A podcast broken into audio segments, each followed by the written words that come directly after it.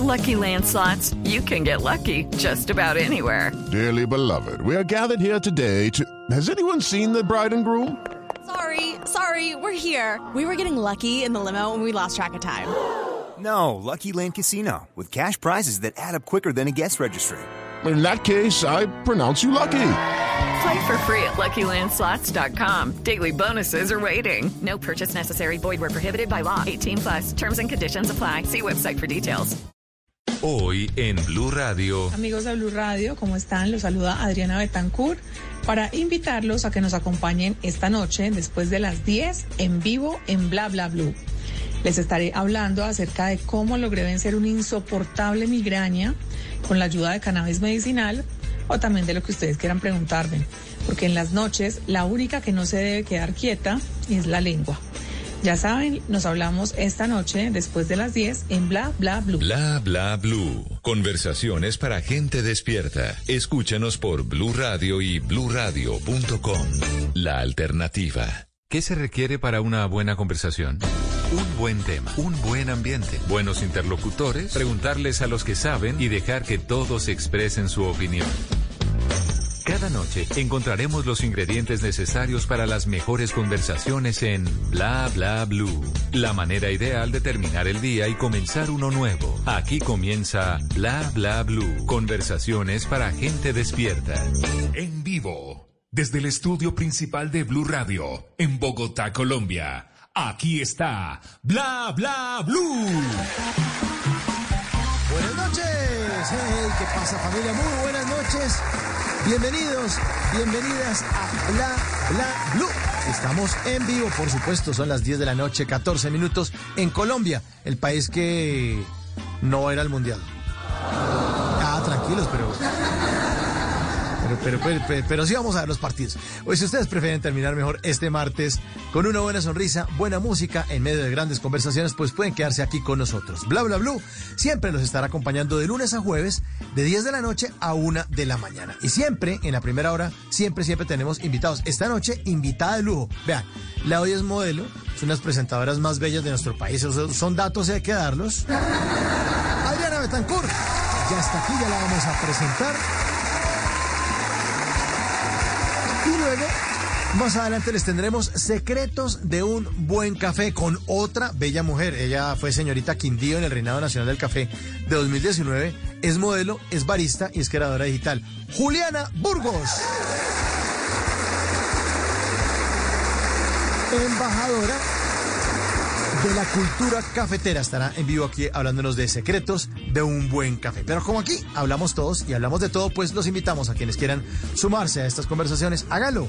La línea ya está abierta. 316-692-5274. Ahí pueden hacerles preguntas a nuestras queridas invitadas, hacer sugerencias de temas, mandar mensajes de voz, de lo que quieran, mensajes de texto. Se recibe de todo. 316 692-5274. Así que tendremos un super programa, los acompañaremos hasta la una de la mañana, ya estamos listos. Y antes de presentar a nuestra querida invitada, se ilumina primero el escenario número 2 de Bla Bla Blue para darle la bienvenida al señor Juárez. ¡Bienvenidos!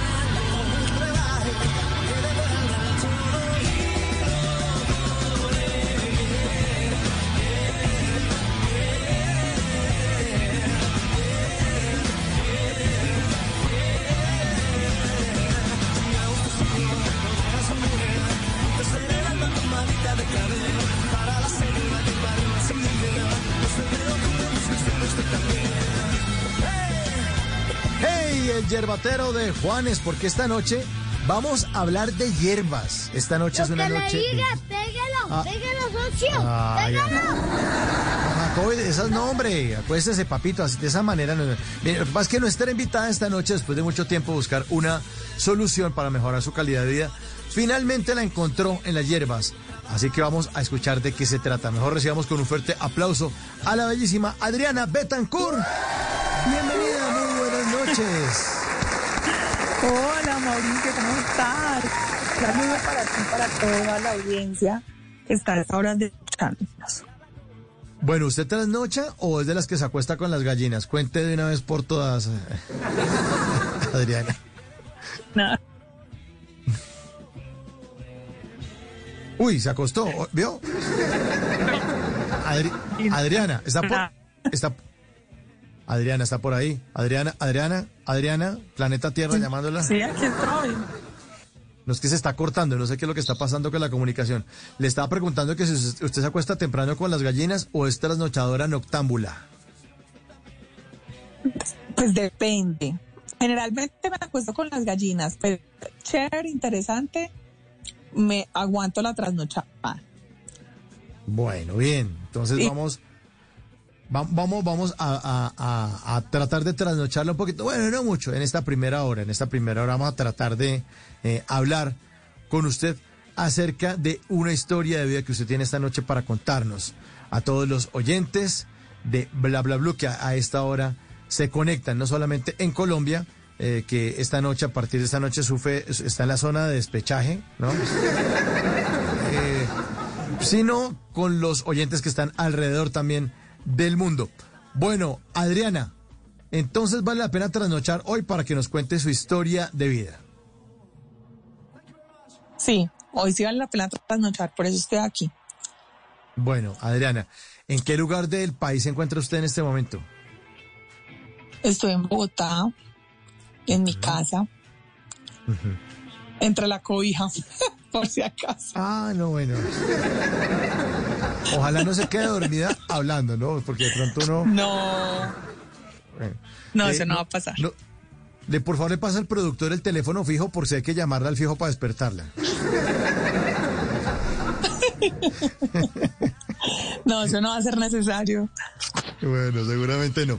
Bueno, Adriana, para los oyentes de pronto que no alcanzan a, a- a conocerla a usted, que no le han seguido la carrera, cuénteles un poco a ellos quién es Adriana Betancourt.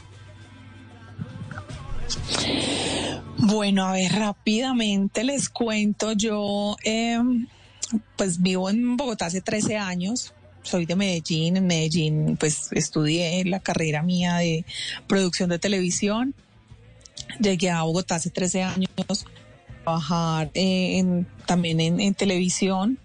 El sueño mío era llegar a, la- a las noticias generales, pero llegué cuando era muy chiquita, entonces todavía no me daba la, la, la cara como de credibilidad, o sea, me veía muy niña y todavía no tenía como la suficiente credibilidad, entonces tenía ya una preparación de presentar programas en vivo y en directo desde Medellín y terminé fue presentando siempre temas de entretenimiento en el noticiero pero en entretenimiento en magazines en concursos tres en eso aquí en en, en Bogotá era mucho pues yo estuve los últimos eh, cinco años de muy buenos días trabajando con J. Mario Valencia Eh, ese fue como eh, mi, mi trabajo más mi último trabajo Ujú. Bueno, entonces eh, ahí está Adriana Betancourt. Eh, nació en Medellín y desde esa ciudad empezó a conectarse con el mundo de los medios de comunicación, de la presentación, de estar frente a las cámaras. Ella estudió comunicación audiovisual y producción de televisión en el Politécnico Colombiano Jaime Sasa Cádiz de esa ciudad. Eh, pero su trayectoria, tengo entendido, y le vamos a preguntar a Adriana, empezó por eh, Cable Pacífico, Adriana, tengo entendido, en televisión. Sí, pues ahí fue mi práctica de la universidad. Yo estaba estudiando producción de televisión y mi práctica la hice ahí. Entonces, pero hice una práctica de productora eh, y, en, y pues nada cercano a, presentar televisión. O sea, yo, yo hice asistencia de producción, asistencia de dirección, hice asistencia de cámara, hice cámara y finalmente terminé presentando fue por una casualidad. O sea, el programa en el que yo hacía cámara, que era un magazine de la mañana, eh, tenía una presentadora, pues presentador y presentadora. La presentadora nos llegó un día y a mí me, siendo la única mujer del equipo, me pusieron a presentar ese día ese magazine. Y pues nada, y ahí, ahí me quedé, no porque lo haya hecho bien, sino porque a la otra presentadora la despidieron. Entonces ahí empezó un poquito mi preparación como, como presentadora, porque de verdad estaba era preparándome para, y, y, estaba estudiando para estar detrás de cámara. Yo quería ser directora, productora. Pero bueno, pues el, la, la, vida me trajo por, por otro camino que fue el de la presentación y, y pues hasta el día de hoy eso es lo que he hecho. Sí. Uh -huh. Incluso antes de terminar la universidad ya estaba presentando y he presentado noticias. Cuando, pues, cuando estaba en Medellín presenté varios magazines, presenté las noticias, luego ya llegué a Bogotá, presenté un programa de concurso, luego un magazine para el, para para eh, para afuera, para la comunidad de habla hispana en, en Estados Unidos. Eh, bueno, luego estuve en otro programa que se llamaba Viva la Tarde, luego con J. Mario Valencia cinco años y, y, y así, y ahí voy. Eso en televisión. Pero, pero, también pero, he hecho como una carrera Adriana. paralela en el tema corporativo. Ajá. Yo trabajé en la Federación Nacional de Cafeteros, eh, ahorita estoy trabajando para una cadena, para una plataforma de televisión abierta internacional como coordinadora de contenido de habla hispana. Bueno, en fin, he hecho como, como muchas cosas aparte de televisión también. Adriana, pero usted era de las que le decían, pero que saquear de productora detrás de cámaras, si usted es bonita, aproveche, mamita. No, o sea, es que no, no, no, no, no, no me decían eso. Además, porque sí, a mí sí me gustaba un montón el tema de detrás de cámaras y yo era muy tímida. Entonces, para mí era ideal estar detrás de cámaras, o sea, estar lejísimos de los tacones, del maquillaje, estar peinada, arreglada. Pero pues bueno, nada, se presentó esa oportunidad y, y yo creo que los, los que en algún momento han tenido esa oportunidad de presentar en televisión, eso es, eso, eso encanta. Y ahí se queda uno sí. bastantes años. En el caso mío, pues estuve ahí 13 años y todavía sigo haciendo muchas cosas de, eh, de televisión y presentando eventos corporativos y bueno, muchas cosas. Uh -huh. eh, ¿Y por qué pues tomó la decisión? Porque usted es una persona tímida, pero de la timidez pasar al frente y, que la maquillen y pendiente del vestuario y en situación y póngase el apuntador. Y, y, por qué hizo ese cambio cómo manejó eso pues a ver ese, ese día que la presentadora pues el programa en que yo trabajaba no fue fue más bien como un, un favor que me dio el equipo pues el equipo o mi jefe más bien el director del programa y yo me senté ahí a, a, a, presentar, no lo hice bien, pero pues él que sí sabía como mucho el tema, sí vio algo en mí y decidió ayudarme a prepararme y a soltar y finalmente vi que no era que no era tan difícil, yo estaba era como como porque además tenían como un, un, pensamiento de, bueno, es que cualquiera, cualquiera lo puede hacer y cualquiera presenta, entonces no quiero que ese sea mi trabajo ni me quiero preparar solo para eso, cuando después va a llegar una reina de belleza o una modelo a, a, quedarse con el puesto por más preparada que yo esté. Por eso decidí prepararme para otras cosas, pero finalmente, eh, después de esa oportunidad, pues ya, ya empecé a prepararme un poco más y a tratar de, de vencer esa timidez y ese pánico que me daba de pronto estar frente a las cámaras. Y pues lo logré, creo. Sí, sí, sí, claro que sí. Eh, y eso y lo otro es que siempre me ha tocado televisión en vivo. Ajá. Y la televisión Ajá. en vivo. Durísimo. Muy, muy grande. O sea, uno en, en, televisión en vivo, en directo, aprende todo. Entonces Ajá. también he, he, contado como con esa ventaja que siempre me ha tocado en programas en vivo. Entonces ha sido una escuela muy chévere. y he trabajado con, con, personas ya de mucha experiencia, siempre también en los programas en que, en he estado y han sido también como muy buenos compañeros y, maestros al mismo tiempo. Adriana, y, y además es una lección de vida porque uno muchas veces ve cosas como grandes, como que eso no es para uno. Fíjese lo que usted está contando, ¿no? ¿Para qué hago eso si va a llegar una reina, ¿no? Y es vencer los miedos. Uno tiene que aprender a matar el dragón, pero así, así uno se sienta chiquito. Exactamente. El toro por los cachos, como dicen. Exacto, el toro por los cachos.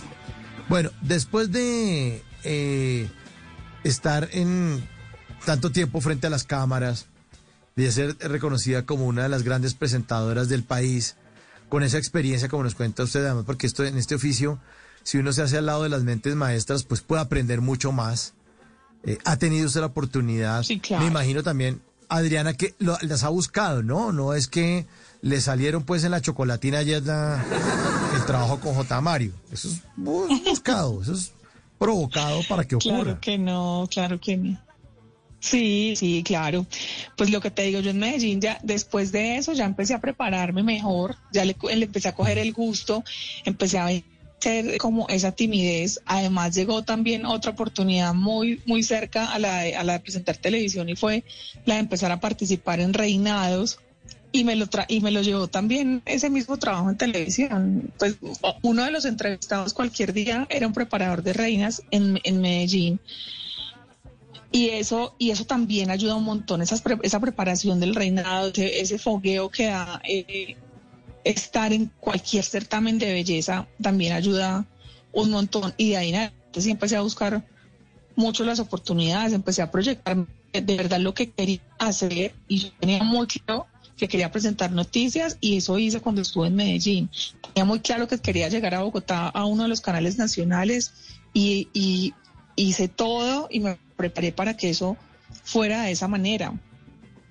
Y estando ya aquí en Televisión Nacional, claro, empecé a buscar oportunidades de estar en, en, los programas o en el programa que yo siempre había visto y que, me, y que en el que creí que me iba a sentir mejor y en el que iba a aprovechar más como la oportunidad de estar en televisión nacional y pues así fue. Empecé a buscar oportunidades y a tocar la puerta. No, no, no es fácil, o sea, ahora lo cuenta uno en dos minutos, pero te estoy hablando que, que duré muchos años primero soñándolo y después buscando la oportunidad y tocando la puerta y que no me abrieran y, y esperar y esperar a que, a que llegara el momento y a que de verdad se abriera un poquito esa puerta para yo poder eh, meterme por ahí y empezar a, a, a cumplir eso esos sueños que me, que me había propuesto. Y creo que pues hoy en, hoy en día puedo decir que muchos ya se, se realizaron. Siempre, eh, Adriana y oyentes, se ve solamente el pedacito donde ya sale en televisión. Entonces la gente piensa, ah, no, es que esas, ahí contratan esas las bonitas. ah, no, es que una. No, no, no. Así no funciona esto. Eh, las oportunidades y el mundo es de las personas que salen a buscarlas. Las oportunidades no se le presentan a uno. Mucho gusto, oportunidad. Hola, ¿cómo estás? Así no funciona el mundo. La gente está en busca de oportunidades y resulta que las oportunidades jamás se van a presentar. Uno. ah, bueno, ahora salió esta vieja regañando pero uno es el que a través de la preparación y el trabajo empieza uno mismo a alinear los astros y a hacer que eso ocurra, Adriana. Hacer que eso ocurra. Sí, así es. Así es. Definitivamente uno eh, primero prepararse para lo que uno quiere hacer y después empezar a, a caminar, pues ese camino que uno está seguro que lo va a llevar a, cumplir las metas y, y los sueños que uno se ha trazado si no, no hay nada que hacer. O sea, nadie va a llegar a la puerta de tu casa a ofrecerte lo que tú te estás imaginando. Hay que trabajar por las cosas, pues creo que es lo único que puede dar eh, el resultado que uno quiere. Trabajar y prepararse. Y prepararse. Después de entonces tener usted eh, una carrera muy bonita, eh, una carrera a seguir, un, modelo a seguir en la, en la, en la televisión, eh, empieza usted a tener quebrantos de salud. Hablemos un poco de eso, Adriana. Sí, empecé a tener mm, mm, quebrantos de salud. Bueno, o, o en realidad no. No empecé a tener ningún quebranto de salud. Era una persona supremamente sana. A mí no me daba ni gripa ni nada. Que, es, que fue realmente el problema, que yo todo el tiempo estuve asintomática y cuando me di cuenta que tenía un quebranto de salud, no fue porque sintiera nada, sino porque fui a hacerme unos exámenes como, pues se me ocurrió un día, yo no sé, se me iluminó el bombillo y oiga, vaya, revísese, vaya, revísese a ver, a ver qué, cómo está todo, si usted está, si usted tiene todo en orden, si usted puede tener hijos, si usted puede todo, todas esas cosas. Y fui a hacerme entonces como una rutina de exámenes y el resultado pues fue, fue que tenía una, tenía la creatinina muy alta, que es una, una prueba que mide la función renal. Y ahí empezó este calvario, pues estoy hablando que esta, esto empezó hace muchos años, pues más de ocho años, años eh, que resulté teniendo una insuficiencia renal y esa insuficiencia renal, pues cuando me la descubrieron ya estaba muy avanzada precisamente y, y cuando ya se dieron cuenta, pues mis riñones funcionaban solamente un 30%, entonces de ahí en adelante fueron tratamientos, fue buscar la causa, fue eh, esperar a que, pues, a tratar primero de mantener esa, esa, poquita función que me quedaba.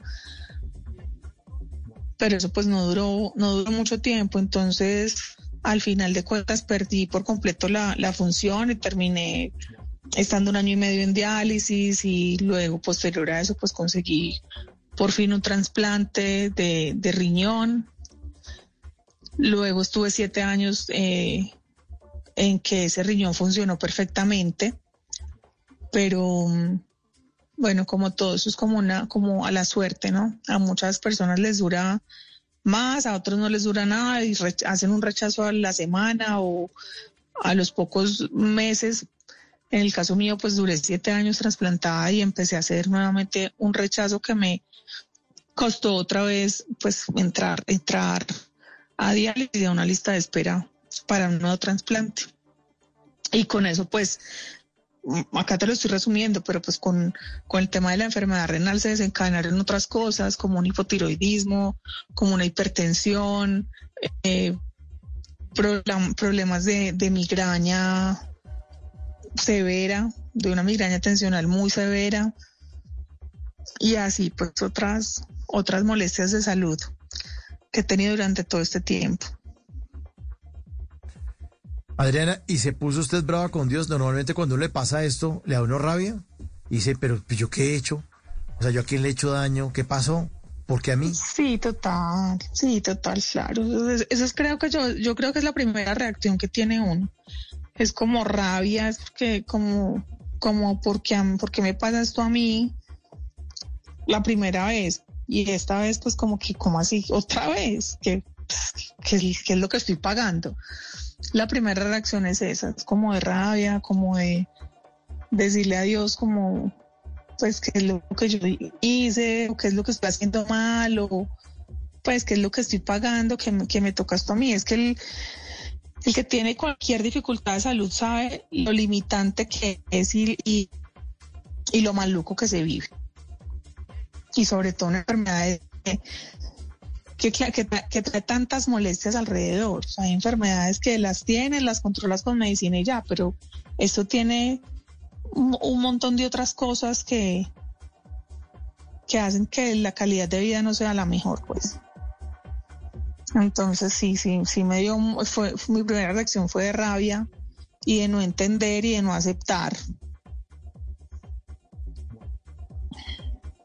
Y ahí es cuando uno siente que, cuando dicen salud, dinero y amor, se da uno cuenta de que lo más importante es la salud. Porque dinero y amor, o sea, si uno está enfermo, ¿de quién se va a enamorar o quién? O sea, no, no uno no quiere nada. Sí, se el dinero le sobra, pues. uno no quiere nada. quiero nada. Uno no quiere nada y se, y se, y se niega también esa, como esa posibilidad. Lo que pasa en este momento, por ejemplo, yo pues estoy dedicada a mí y a, y a, y a cuidar de mi salud y a, y a cuidar de mí. No quisiera nada más, la verdad, porque sí, realmente eso sí es lo más, lo más importante. Se da uno cuenta que con la salud puede lograr todo lo demás. Claro. ¿Qué planes tenía Adriana y qué se modificó por todo esto que empezaron a arrojar los exámenes médicos? No, pues mira, en principio yo sí sentí que iba a estar supremamente limitada y que y, después de esa rabia llegó un momento de, de, estar muy triste y de estar muy deprimida y de, y de como de negarme a todo y no querer nada, pero finalmente, pues como con el pasar de los días, fui entendiendo un poco más de qué se trataba esa condición de salud y empecé a hacerla como hacer el tratamiento, sobre todo parte, parte de mi vida y de normalizarlo, ¿me entiendes? No de sufrirlo, sino de normalizarlo, de tratar de, de, de hacerlo así como hacía otras cosas de mi, de mi día a día, o sea, así como tengo, no sé, que ir al banco, así como tengo que todos los días cambiarme de ropa, todos los días bañarme, todos los días lavarme los dientes tres veces, así mismo hacer el tratamiento sin sufrirlo, simplemente abrazarlo y hacerlo parte de, de, de mi vida y empezar a, a entender mi proceso, se vuelve uno súper experto en el tema, eh, empieza a conocer un montón uno su propio cuerpo y las reacciones de su organismo, a saber qué le queda, qué le cae bien, qué no tan bien. Y eso se va volviendo como, como parte de la cotidianidad. Y eso quise hacer yo con mi tratamiento, sobre todo porque eh, al hacer pública mi condición, me, me llegaban muchos casos de otras personas que tenían la, esta misma enfermedad o otras similares o que perdían los, eh, su función renal por alguna otra patología y que sí renunciaban a todo, renunciaban a su vida sentimental, renunciaban a su vida laboral, renunciaban a, salir, a viajar, a, a, tener amigos, a ir a una fiesta. Yo dije, no, esto no me puede pasar a mí, o sea, ya tengo una condición que no me parece tan chévere, que, que no me da una calidad de vida como la que tenía antes. Entonces no puedo permitir tampoco que, que me limite y ni puedo dejar de hacer mi vida, ni puedo dejar de hacer las cosas que me gustan, porque entonces ahí sí va a caer en un hoyo profundo y ahí sí es que, mejor dicho, no voy a poder levantarme nunca. Y empecé a tratar de hacer mi vida lo más normal posible. Y pues, si, si tú ves en mis redes sociales que comparto casi todo lo que hago, yo viajo común y corriente, tú me ves tirar en una playa tomando el sol o me ves salir de fiesta, me ves hacer toda mi vida normal y lo hice así la primera vez que estuve en diálisis y lo hice así la segunda vez que estuve en diálisis y, y quise que eso no me limitara ni tampoco esconder mi condición, o sea, de, si me tengo que ir de una fiesta un momento porque me tengo que ir a mi casa a hacer el tratamiento y regresar a la fiesta, pues así lo hago, o si le tengo que pedir el favor a un amigo, oye, mira, llévame este tratamiento en tu maleta que yo llevo la otra parte porque pesa un montón. O sea, compartirlo y contarlo y que la gente que está a mi alrededor sepa cuál es mi condición y, y, y, sepa que yo, yo estoy completamente normal, que simplemente eh, tengo adicional a lo que hace todo el mundo un tratamiento médico y así lo hago, así lo hago. Y viajo y me llevo mi, mi, tratamiento para donde vaya. Y si tengo que trabajar pues voy, trabajo y cumplo con mis deberes porque simplemente lo veo así como un tratamiento. Y no quería que me limitara como a otros pacientes con los que comparto mucho en redes sociales que sí se limitan y que sí entran en, en, depresiones muy profundas y de verdad abandonan su vida y a sus parejas y no vuelven a su trabajo y eso sí, yo creo que empeora no solamente por el tema de la enfermedad, sino que ya el tema emocional empieza a ser también afectado por esta, por esta situación, si lo tomas de esa manera. En cambio, si sigues tu vida normal y esto lo abrazas tu tratamiento, yo creo que es la mejor forma de llevarlo. Claro, porque es que la cama a uno lo matan y andar en pijama es sinónimo de, de estar enfermos. O sea, por supuesto, eso, por supuesto. Eso, claro, claro. No, hay que levantarse, hay que levantarse, hay que ponerse bonito, hay que salir, hay que hacer todo normal. O sea, yo desde esta condición, o sea, es, sí, es difícil, pero no es lo más difícil. O sea, hay, hay, hay personas que están en peores condiciones que de verdad no podrían ir a ningún lado y que de verdad no podrían ni siquiera pararse de la cama. Entonces, si yo lo puedo hacer, ¿por qué me voy a quedar ahí? Adriana, ¿y, qué es lo que tiene que cargar o lo que le pedía eh, a sus amigos que le cargaran? Eh, el tratamiento es... Estoy en un tratamiento de diálisis peritoneal. Entonces, la diálisis peritoneal son unas bolsas, a ver, para que los que no lo conocen, más o menos se imaginen, son las bolsas como del suero que te ponen en la clínica cuando te, cuando te van a hidratar, que llegas y te ponen un suero, pero estas bolsas son mucho más grandes, porque son de dos litros o dos litros y medio, dependiendo la, la, la formulación que te haga el nefrólogo. Y yo tengo que hacerme este tratamiento cuatro veces al día, entonces imagínate, tengo que llevar cuatro bolsas, cada bolsa de dos kilos y medio, o sea, 2.500 mililitros, cuatro bolsas de esas para cada día. Entonces, si yo me voy a viajar cinco días, imagínate es la cuenta cuántas bolsas son y cuántos kilos pesa esa vaina. Y las aerolíneas, en, por lo menos en Colombia, no sé afuera, pero en Colombia, tú no, tú, esa, por más medicamento que sea y que sea un medicamento vital, porque de ahí depende pues tu vida, tienes que pagar el peso de la maleta. Entonces, cuando viajo en ocasiones, lo que hago es dividir ese peso de los días que voy a estar por fuera con, con los amigos que van conmigo o con, sí, con mis compañeros de viaje. Claro. Este fin, este, esta semana pasada, por ejemplo, estuvimos en México varios amigos, una amiga nuestra. Y, y yo me fui con Milena López, por ejemplo. Entonces dividimos la carga de mi tratamiento entre las dos. Y así es cuando viajo, por ejemplo, con la agencia de marketing digital con la que compañeros, con cualquiera de mis compañeros reparto la carga, o dos compañeros o tres compañeros, cualquiera que va me, me, ayuda, porque igual hay que pagar el sobrepeso de la maleta, porque no importa que sea un medicamento. Eso es lo que cargo. Y me lo hago en el hotel, juiciosa ah, y, ya, para poder seguir con la vida normal. ¿Ha tenido Adriana problemas en los aeropuertos? Casi todo positivo para... como alerta aeropuerto. No, al principio sí me daba miedo, como joven madre, me van a parar, van a empezar a revisar todo, a ver qué es, será que sí me creen, qué es eso. Pero imagínate, sí, para acabar de ajustar, pero no. Em, siempre viajo con una con un resumen de historia clínica y la verdad es que este problema no parece es muy común y lo que me he encontrado es que en los aeropuertos cuando digo diálisis abre la maleta y vuelve a la sierra, o sea, todo el mundo como que conoce, como que conoce eso. O sea, es, es, muy común el tema de, enfermedad renal y es muy común que la gente viaje con su diálisis. Bueno, ¿cómo empezó usted a encontrar en el cannabis una solución para mejorar su calidad de vida? Adriana?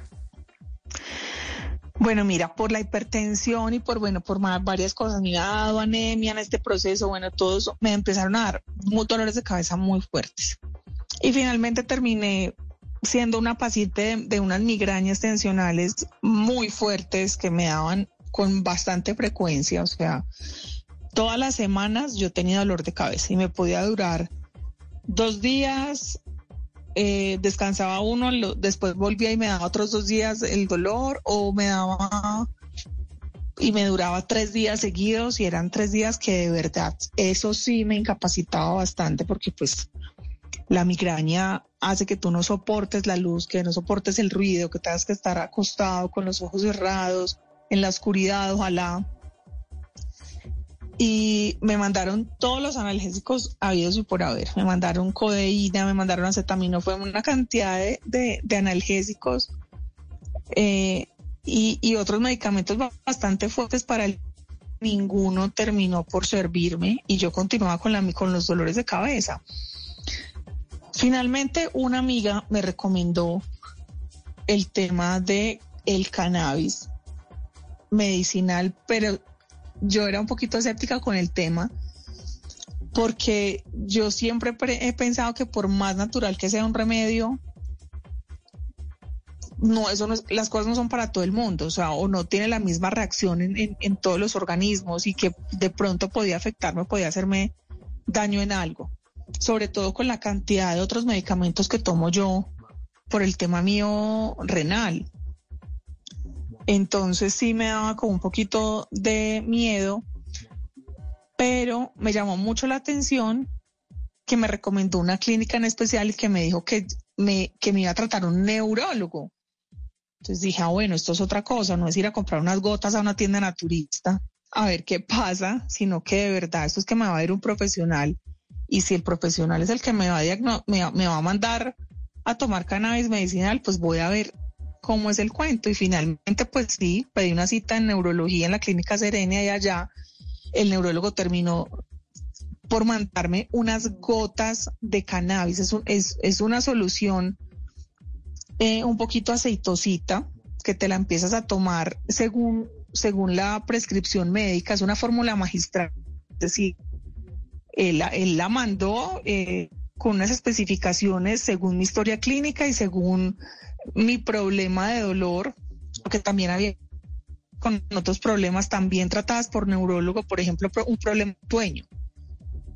En el caso mío era un problema, un, problema de dolor y él hizo esa fórmula magistral, me la mandó y empecé a tomarla en pequeñitas dosis sublingual y las dosis fueron aumentando como cada tres días, cada cuatro días me iban aumentando como un poquito los centímetros porque me, lo pongo sublingual con una jeringa debajo de la lengua y, y empecé a notar que el dolor disminuía en frecuencia, o sea, ya no me daba tantas veces y cuando me daba ya no me duraba tantos días.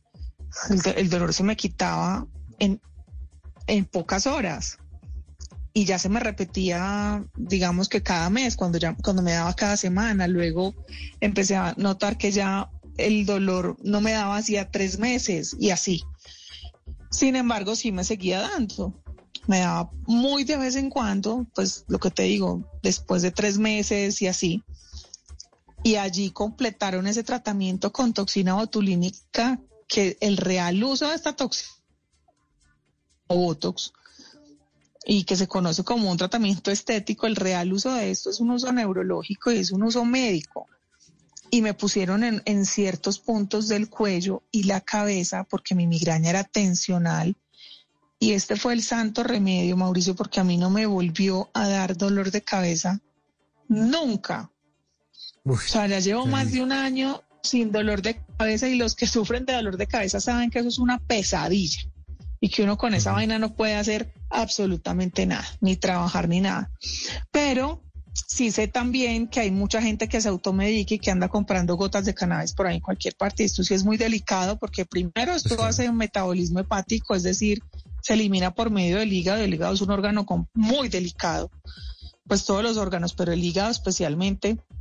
Entonces hay que tener mucho cuidado con estar por ahí tomando cualquier gota de cannabis o comprando cualquier cannabis que te estén ofreciendo. Lo mejor es acudir a un profesional y lo mejor es de esta forma, con una, con una fórmula magistral que sea hecha expresamente para ti, con la concentración de cannabis que tú puedas eh, consumir y dependiendo la patología que vayas a tratar. Entonces, bien sea si es para un dolor con el eh, o con problemas de sueño con el neurólogo, si es, no sé, un tema de depresión o de ansiedad, entonces con el psiquiatra o psicólogo, pero que sí sea un profesional de la salud que te, el que te formule esto, porque ahorita es un furor y cualquiera te puede ofrecer cannabis en cualquier parte y eso sí es un poco delicado, como cualquier, como cualquier medicamento. Claro. Claro. Adriana, en el 316-692-5274, la línea de bla, bla, bla, le preguntan que si eso genera adicción. No, no, no, no, no, no, es que esto, esto no es, el, este no es el cannabis eh, de uso recreativo. Esto no genera ningún tipo de, de alteración tus sentidos, ni, ni, ni te inhibe de nada. O sea, esto es un medicamento que trata la patología, más no hace el efecto de, que, del creativo cuando alguien se fuma un, un, cigarrillo de marihuana. O sea, estamos hablando completamente distinto y de un uso completamente distinto. Ah, Entonces, no, no genera adicción ni genera ninguna alteración en, los sentidos. Bueno, en nuestra línea también la están saludando. Aparte de esas preguntas, le están diciendo, Adriana Hermosa, muy buenas noches. Qué linda manera de acabar con los carnavales. Ah, es que le están escribiendo desde Barranquilla. Un saludo, Edwin Salcedo desde Barranquilla, a esta reina bella. Ah, aquí le están echando los caninos con toda.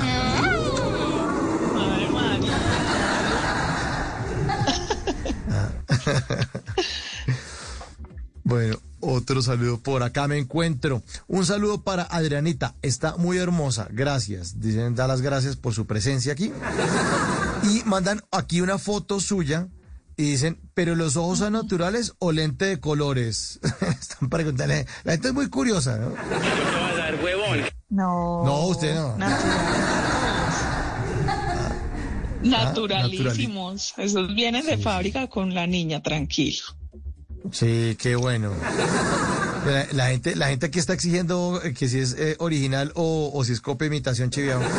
Pero bueno, hablando esta noche con Adriana Betancourt, cómo superó un, una crisis de salud, algo que le estaba interrumpiendo su, su, su, su diario eh, trasegar por, por, por, por el tema de la migraña insoportable, de no quiero ver nada del mundo, cierra las ventanas, solamente quiero dormir, dolor, dolor, dolor, dolor, y lo supera a través del cannabis medicinal. ¿Para qué otras cosas sirve el cannabis medicinal? Mira, Mauricio, eso. Yo, mira, te voy a decir, el dolor, el dolor de, mi, de la cabeza, o sea, la, la, migraña que a mí me daba, o sea, era que yo ya me quería arrancar la cabeza. A mí me alcanzaban a poner dexametasona, me alcanzaban a dar codeína, me alcanzaban a poner hasta, hasta morfina y a mí me daba mucho sueño ese tipo de medicamentos, más no me quitaba el dolor, o sea, así de fuerte era el dolor que a mí me daba. Y el cannabis, bueno, que otras, otra, otras personas, pues como con otro tipo de problemas, por ejemplo, de sueño, supe de alguien que tenía, eh, que alcanzaba a tomarse ocho pastillas para, para dormir y no, y no lograba dormir más de cuatro horas, de tres horas. Y con el tema de cannabis medicinal eh, lograron... dormir mucho. La calidad del sueño, la calidad del sueño, que es tan importante.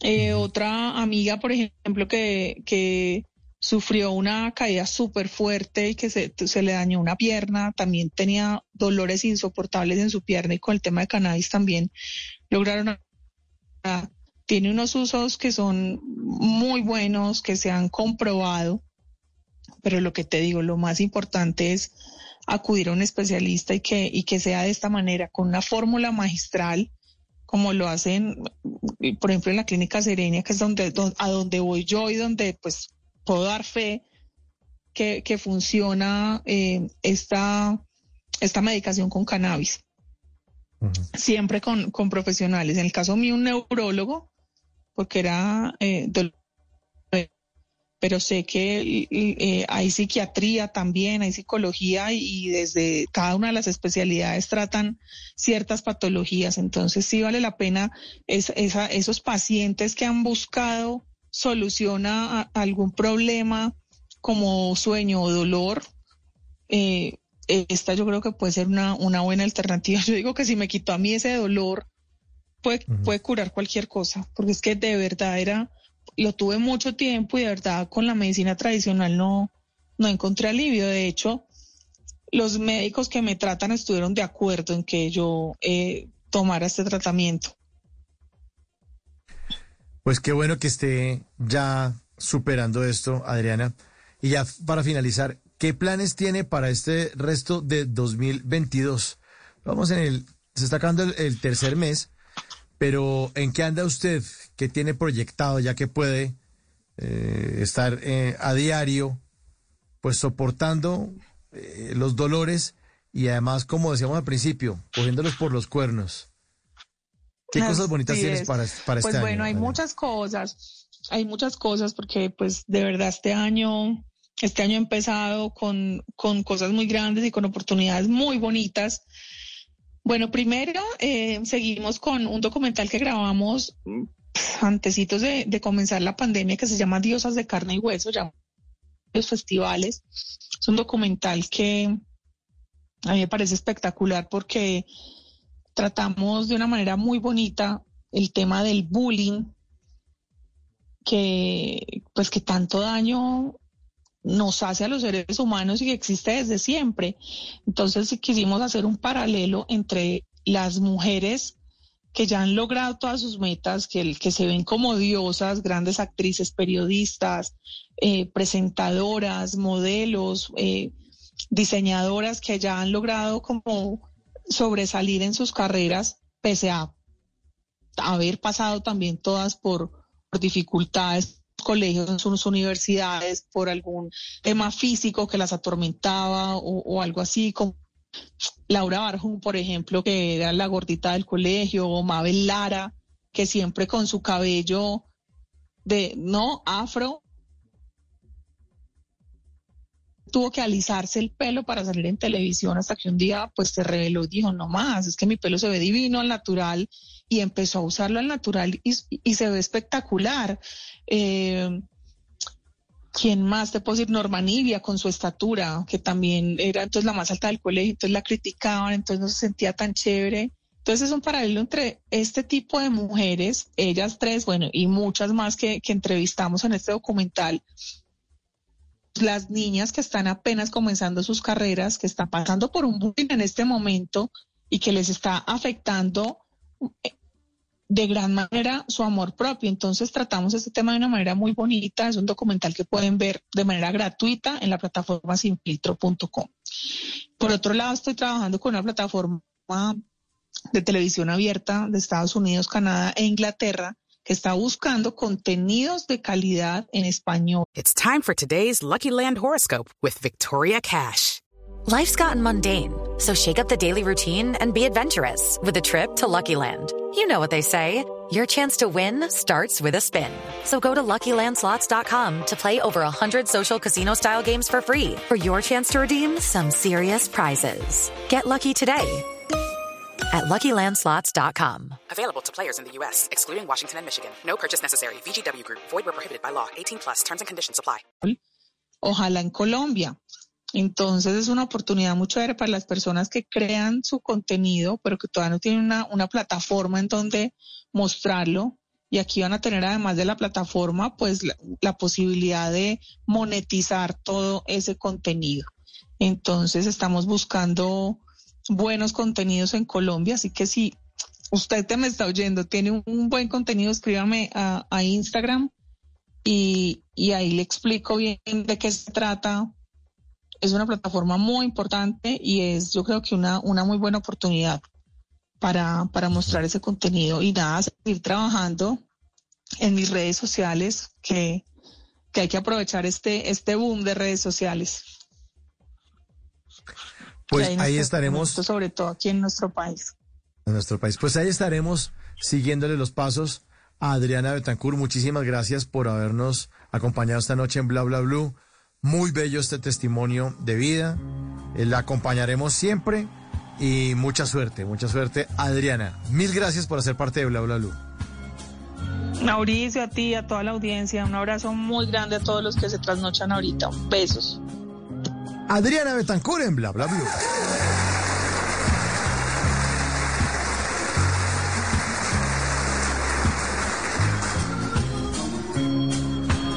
Y aquí está uno que sí le pegaba a la marihuana recreativa. Bob Marley, No Woman, No Cry. Suena en Bla Bla Blue.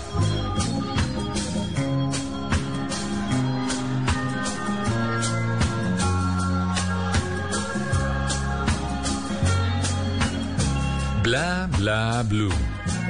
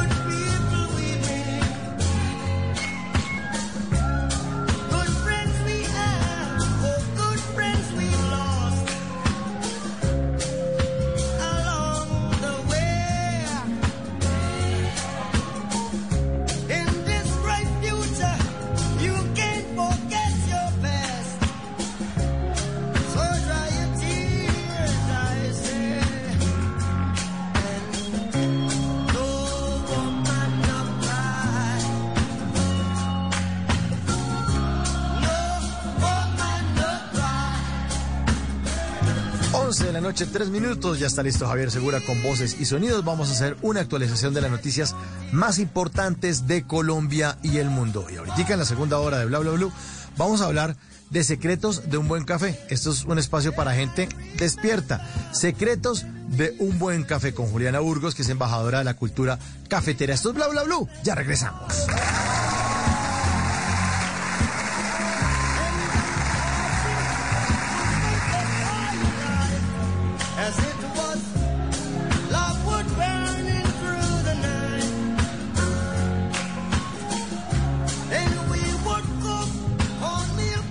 Noches la única que no se cansa es la lengua.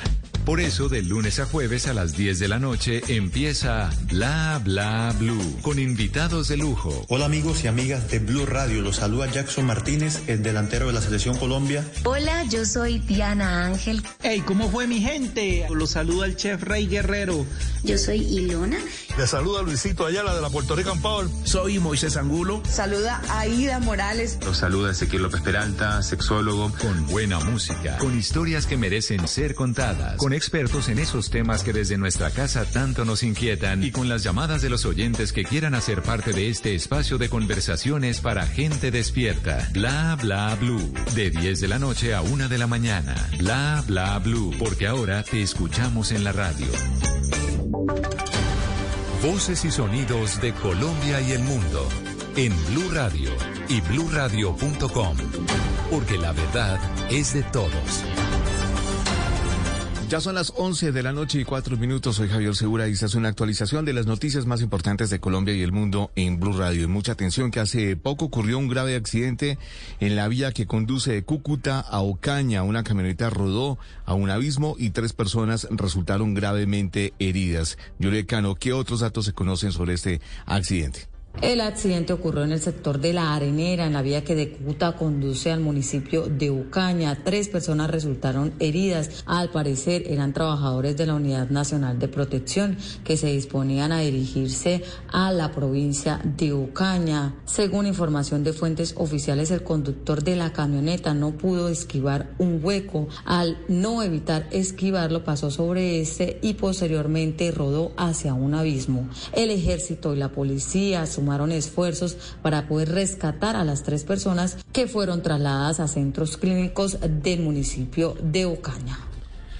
Gracias, Juliet. 11 de la noche y 5 minutos. A guerrilleros del ELN atribuyeron las autoridades la quema de una casa donde funciona la multinacional Cartón de Colombia. Esto pasó en el Tambo, Cauca, Freddy Calvache. El hecho se registró en la vereda La Romelia, zona rural del municipio del Tambo, donde la multinacional Smorfin Cartón de Colombia tiene una finca de explotación maderera. El alcalde de esa localidad, Carlos Vela, dijo que hasta el sitio llegaron hombres armados, al parecer del ELN, que después de intimidar a los trabajadores procedieron a quemar la vivienda. Acaba de ser incinerada la, la casa de la finca de Cartón de Colombia, ubicada arriba en La Romelia, donde pues ahí, está el registro fotográfico y la situación de extorsión que tiene la empresa de Cartón de Colombia, que es una empresa que genera trabajo a la comunidad, que tiene una institución educativa, que ha venido aportando al desarrollo de, del municipio. La semana anterior también para presionar pago de extorsión a la multinacional, guerrilleros del ELN incineraron un vehículo que transportaba madera.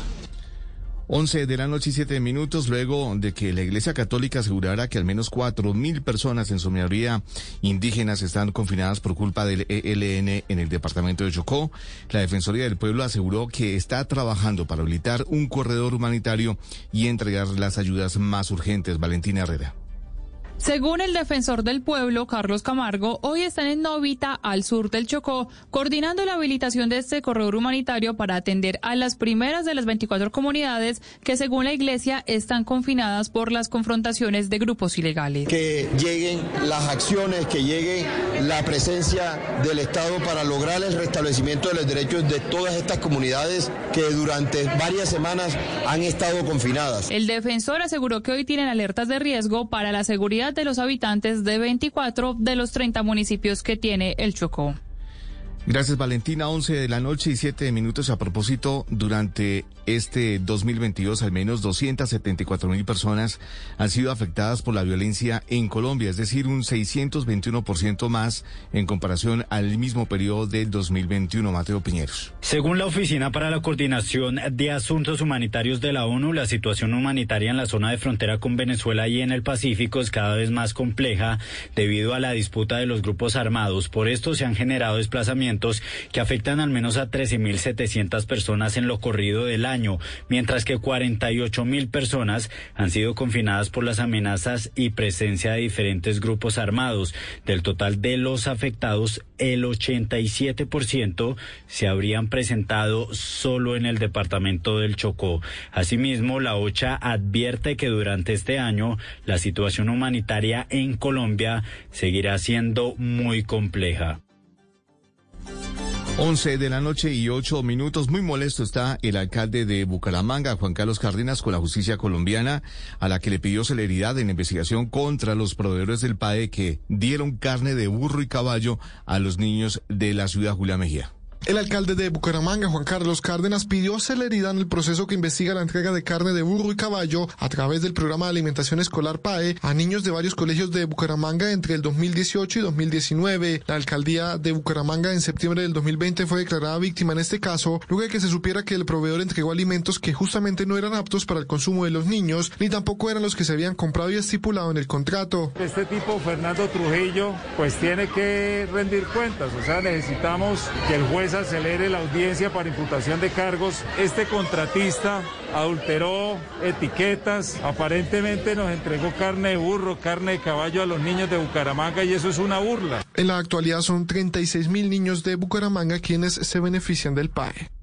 11 de la noche y 9 minutos. Atención a esta noticia porque la Corte Constitucional le negó una tutela a una madre que pretendía que una EPS asumiera el costo de una matrícula de educación especializada para su hijo con discapacidad. Naidu Vaquero.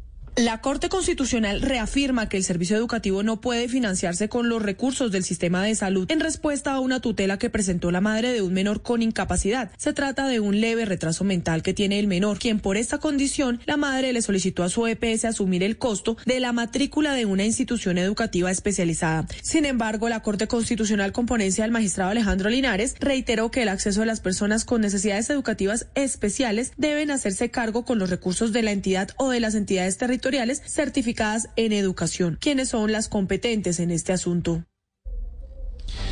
11 de la noche y 10 minutos y hablamos ahora de noticias internacionales porque la retirada de soldados rusos de Kiev genera esperanza pero también crea bastantes dudas. Mientras el presidente de Ucrania ve señales positivas en las negociaciones con Rusia, Estados Unidos no considera que sea una retirada real. Carlos Arturo Albino, ¿qué dicen desde Washington? Al anuncio de Rusia de retirar alguna de sus fuerzas en el terreno ucraniano para la Casa Blanca, esta vez de la voz del presidente Biden, dice que prefiere esperar y caminar con cautela porque no confían en palabras.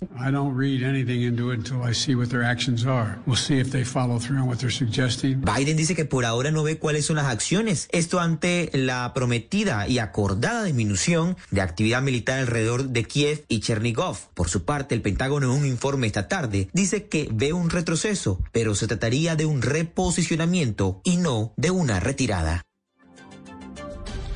11 de la noche y 11 minutos y volvemos al país porque el aeropuerto José María Córdoba acaba de publicar el último reporte de vuelos afectados por la emergencia registrada en la tarde de hoy en un avión de la aerolínea Latam. Ya van 100 vuelos afectados por esta emergencia, 24 de ellos fueron cancelados y 11 con demoras. Estamos hablando de los vuelos de salida y los vuelos de llegada. 5 fueron cancelados y 60 registran demoras a esta hora en el aeropuerto José María Córdoba de Medellín.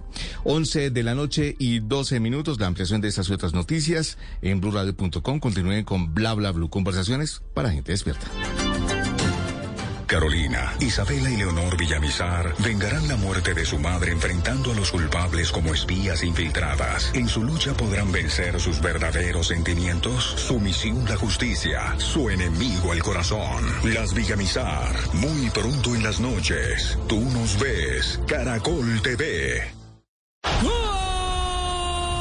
24 segundos duró ese grito de gol.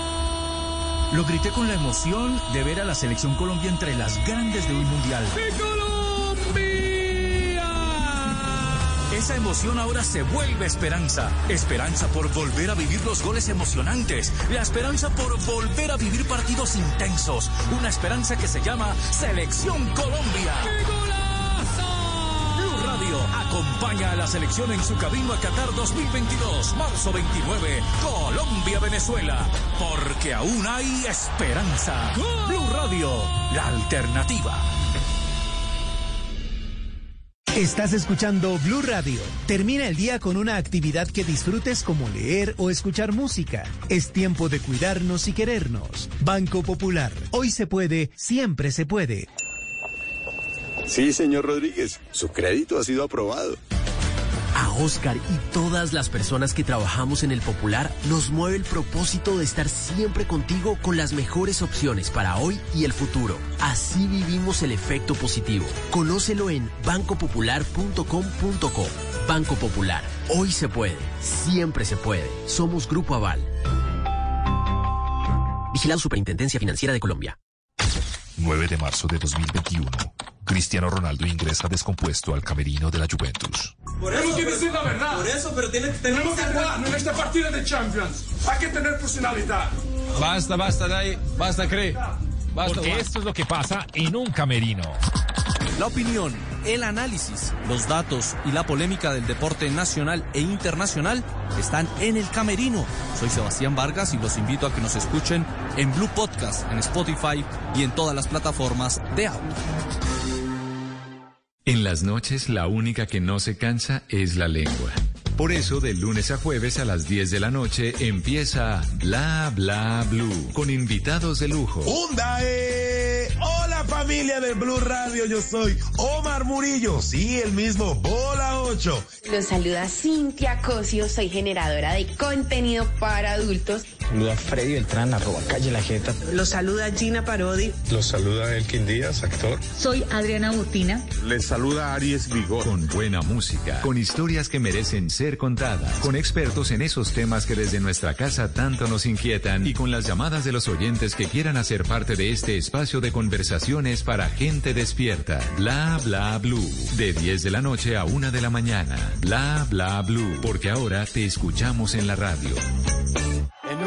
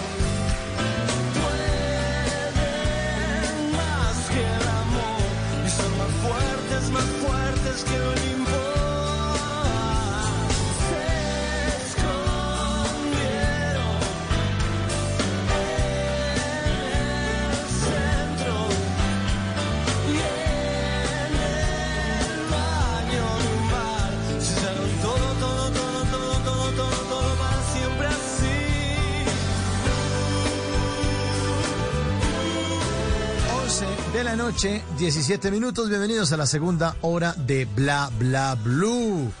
Fito Páez, que ya está aterrizando en nuestro país, tiene dos conciertos. Jueves 31 de marzo en la Plaza de Toros de la Macarena en Medellín y el viernes 1 de abril en el Movistar Arena, eh, al lado del Coliseo Cubierto El Campín, eh, o en el Coliseo Cubierto El Campín, al lado del Campín del estadio, en Bogotá, Colombia.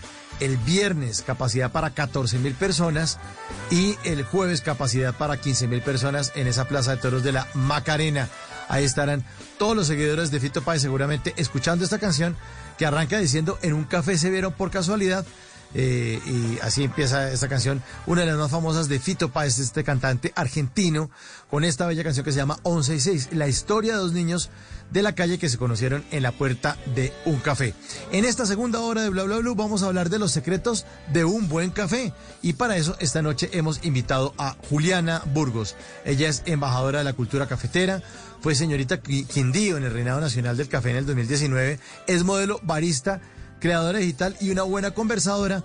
Por eso la hemos invitado esta noche a Bla Bla Blue. Juliana, muy buenas noches. Y muchas gracias. Hola, muy buenas noches. ¿Cómo han estado? Qué grata invitación y súper feliz de estarlos acompañando en este gran programa y el día de la noche. Bueno, les estamos preguntando, Juliana de oyentes, a través de nuestra cuenta de Blue Radio en Twitter, arroba Blue Radio Co. ¿Cuántas tazas de café se toman los colombianos a diario? Y los oyentes de Bla Bla Blue están ahí muy juiciosos con el numeral Un Café con Bla Bla Blue, eh, detectando la encuesta en Twitter y respondiendo.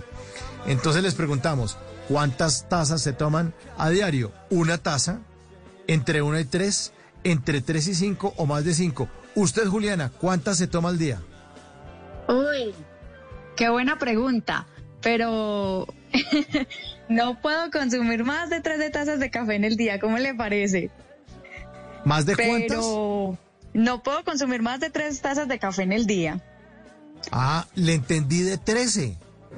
No, no puedo consumir más de tres porque le cuento que ya me da taquicardia y mejor dicho. Sí. No, sí, nos afecta un poquitico y esto ha sido como a raíz de, de tanto catar café. Llevo como cuatro años seguidos probando cafés diferentes. Entonces siempre me ha afectado un poquito, pero pues como en esa parte de taquicardia de resto, eh, y me, a veces me pone muy ansiosa, pero yo creo que un buen colombiano no le puede faltar ese cafecito a la hora de levantarse, después del almuerzo, en la tarde, más tardecito para tertuliar, ¿o no es así? Así es, así es, Juliana. Y le doy los resultados parciales de nuestra encuesta. Le estamos preguntando cuántas tazas de café se toman al día. Una taza entre 1 y 3, entre 3 y 5 o más de 5. Una taza, 22%. Entre 1 y 3, 40% entre 3 y 5, 22%, y más de 5, 16%. Ahí están nuestros oyentes, porque este es un espacio de conversaciones para gente despierta, y el café sí que nos mantiene calienticos y despiertos. Juliana, cuéntanos un poco a los oyentes de Bla Bla Blue. ¿Quién es usted, Juliana Burgos? ¿Por qué terminó de señorita Quindío? Un poco de su vida para acercarnos y conocerla un poco más. Claro que sí, le cuento que hemos volteado un poquitico porque Juliana eh, nació en el campo, he vivido toda la vida en el campo, me crecí tomando cafecito y con lechita recién salida de la vaca y comiendo papa como un berraco. Pero yo soy caldense, yo soy de Salamina Caldas, pero me crié y me levanté en el Quindío, directamente desde Salento, Quindío. Acá ya llevo aproximadamente 18 años y conociendo mucho más de la cultura cafetera. Mi padre es arriero de arrieros. Juliana, a raíz del tiempo y de tantas luchas, eh, fueron muchos impedimentos para empezar a ser reina, para empezar a ser modelo, pero que se fue logrando lo que se pudo y bueno, llegamos a un momento en el que pudimos representar al departamento de Quindío en el Reinado Nacional del Café y bueno, yo quise ser una embajadora a todo dar del café de nuestro departamento y, ¿por qué no?, de nuestro café colombiano a nivel internacional. Entonces, mejor dicho, nos quitamos la corona, nos pusimos el sombrero y a trabajar por la cultura cafetera y bueno, eso es lo que me ha gustado hacer y, y ahí vamos. Bueno, ¿y esto lo ha mezclado con alguna carrera en la universidad? ¿Qué ha estudiado, Juliana? Mejor dicho, estudié aviación, algo muy diferente. Sí, estudié aviación. ah, para que después no digan una zapata no sirve bueno un tinto, sí, sí, es así o no. Mm, Sí, claro, claro, claro, para que no lo digan. Exacto. Sí, mentiras, pero, pero sí estudié, estudié aviación, estudié para tripulante de cabina de pasajeros, estudié, estudié asistente administrativo, bueno, estudié inglés, estudié eh, media carrera de diseño gráfico y bueno, siempre he hecho varias cositas que, bueno, y, ana- y ahora me formé como barista, ya me puse como barista, estudiando de Bueno. cafés especiales y todo ese tema pues como para ampliar esa buena información como buena embajadora, como reina del café y bueno, informándolos a todos café. ustedes. Bueno, si quieren, si quieren conocer, eh, hay una foto muy bella de nuestra invitada Juliana Burgos. Ahí está puesta en nuestra cuenta de Twitter. Numeral bla bla blue. Ahí está, numeral bla bla blue.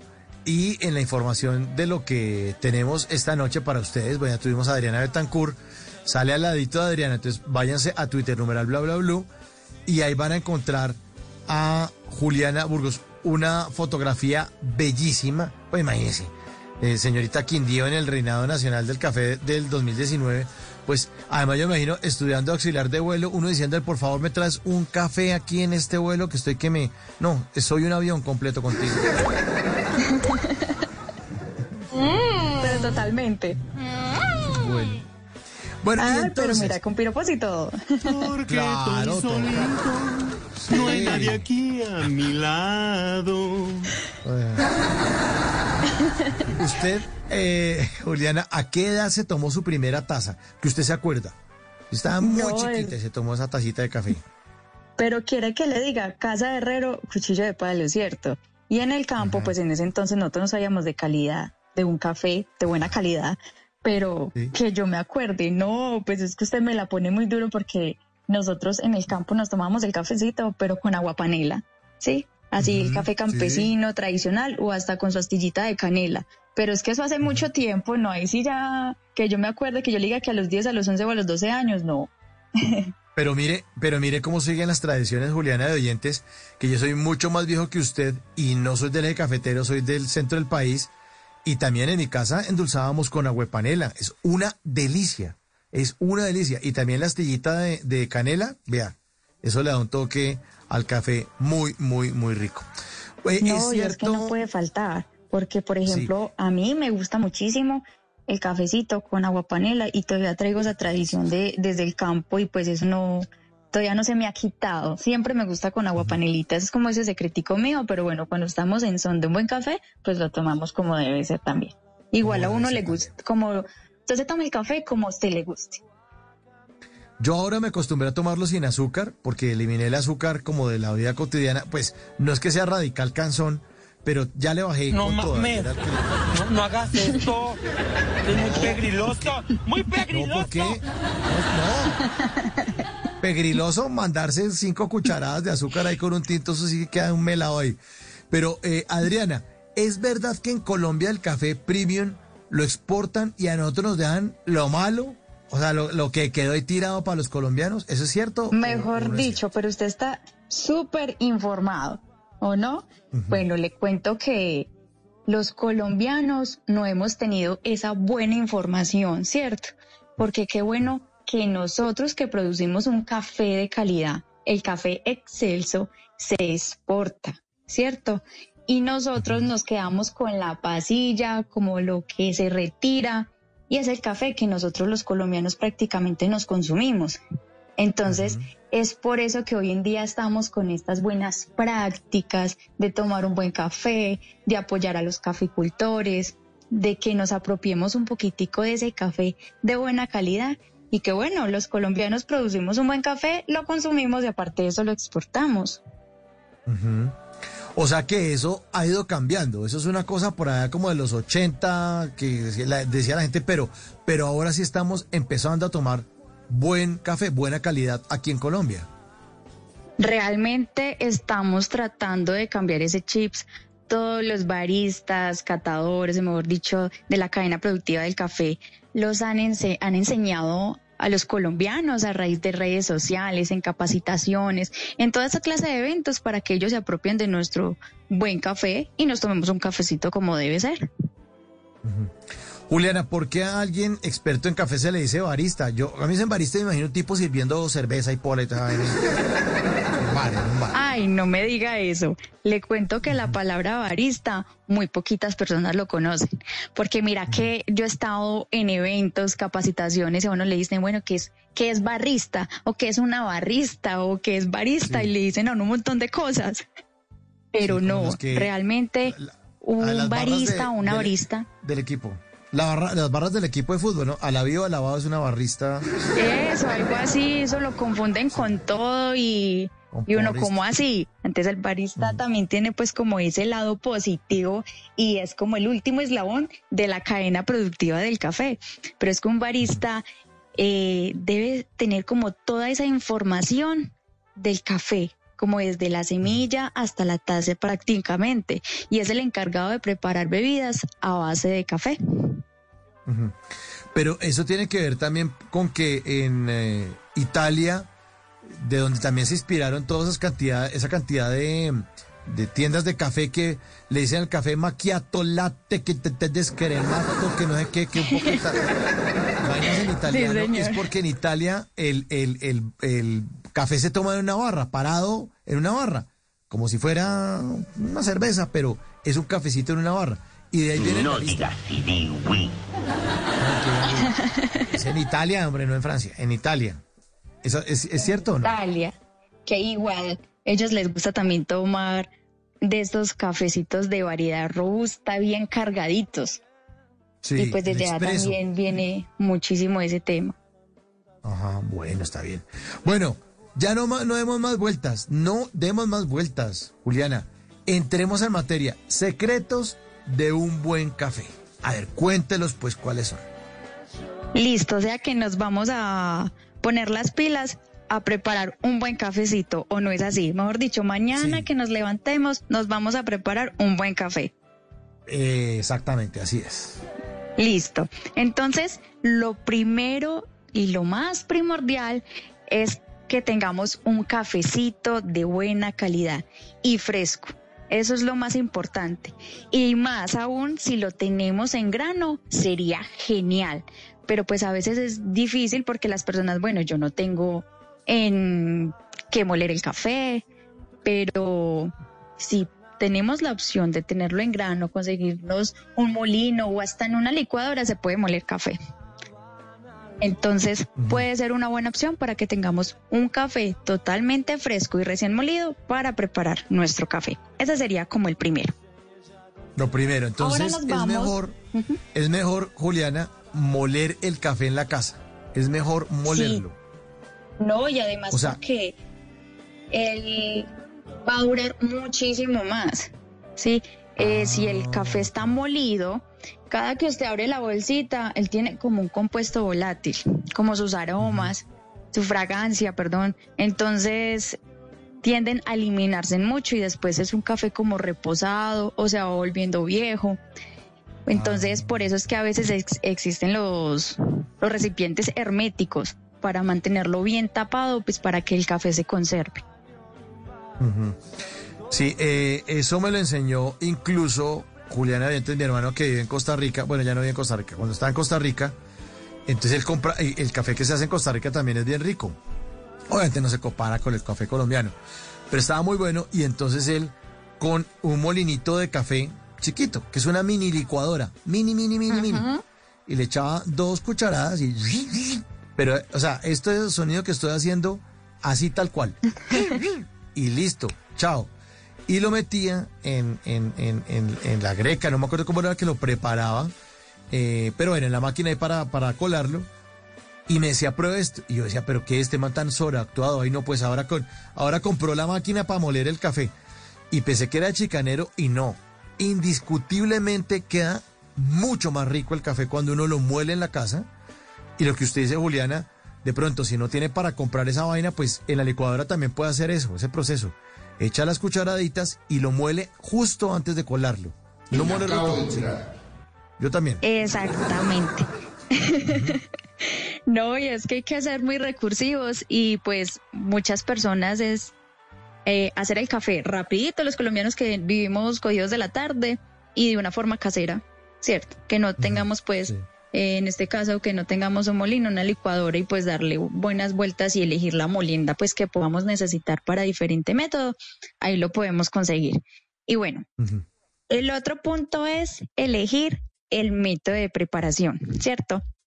Ya puede ser en el colador de tela, en la olleta, o si somos más pinchados, que ya tenemos un método de preparación como una prensa francesa o una B60, ¿cierto que sí? Pero más que todo, es siempre sido como la B60. ¿Cómo? Eso, eso me suena como a moto. Una, B60. B60, le suena. Sí. Mira, B60 es un cono, como la palabra le dice, cono B60, y lleva un filtro de papel adentro. Y él se compone o lo puede colocar encima de una jarra o una jarrita server, que es como se le dice en el vocabulario pues de, de barismo, server. Ese es como otros métodos mucho más actuales, diferentes, como la Aeropress, la Chemex. Juliana, despacio que voy de chanclas. Voy, a googlearlo porque es que tengo que ver lo que usted me está diciendo. ¿Cómo, ¿Qué escribo en Google? ¿B60? B60, B60 V, como la V60. Ah, dice cafetera. Muestra le damos enter. Ah, oye, esta vaina así yo no la había visto. Muestra.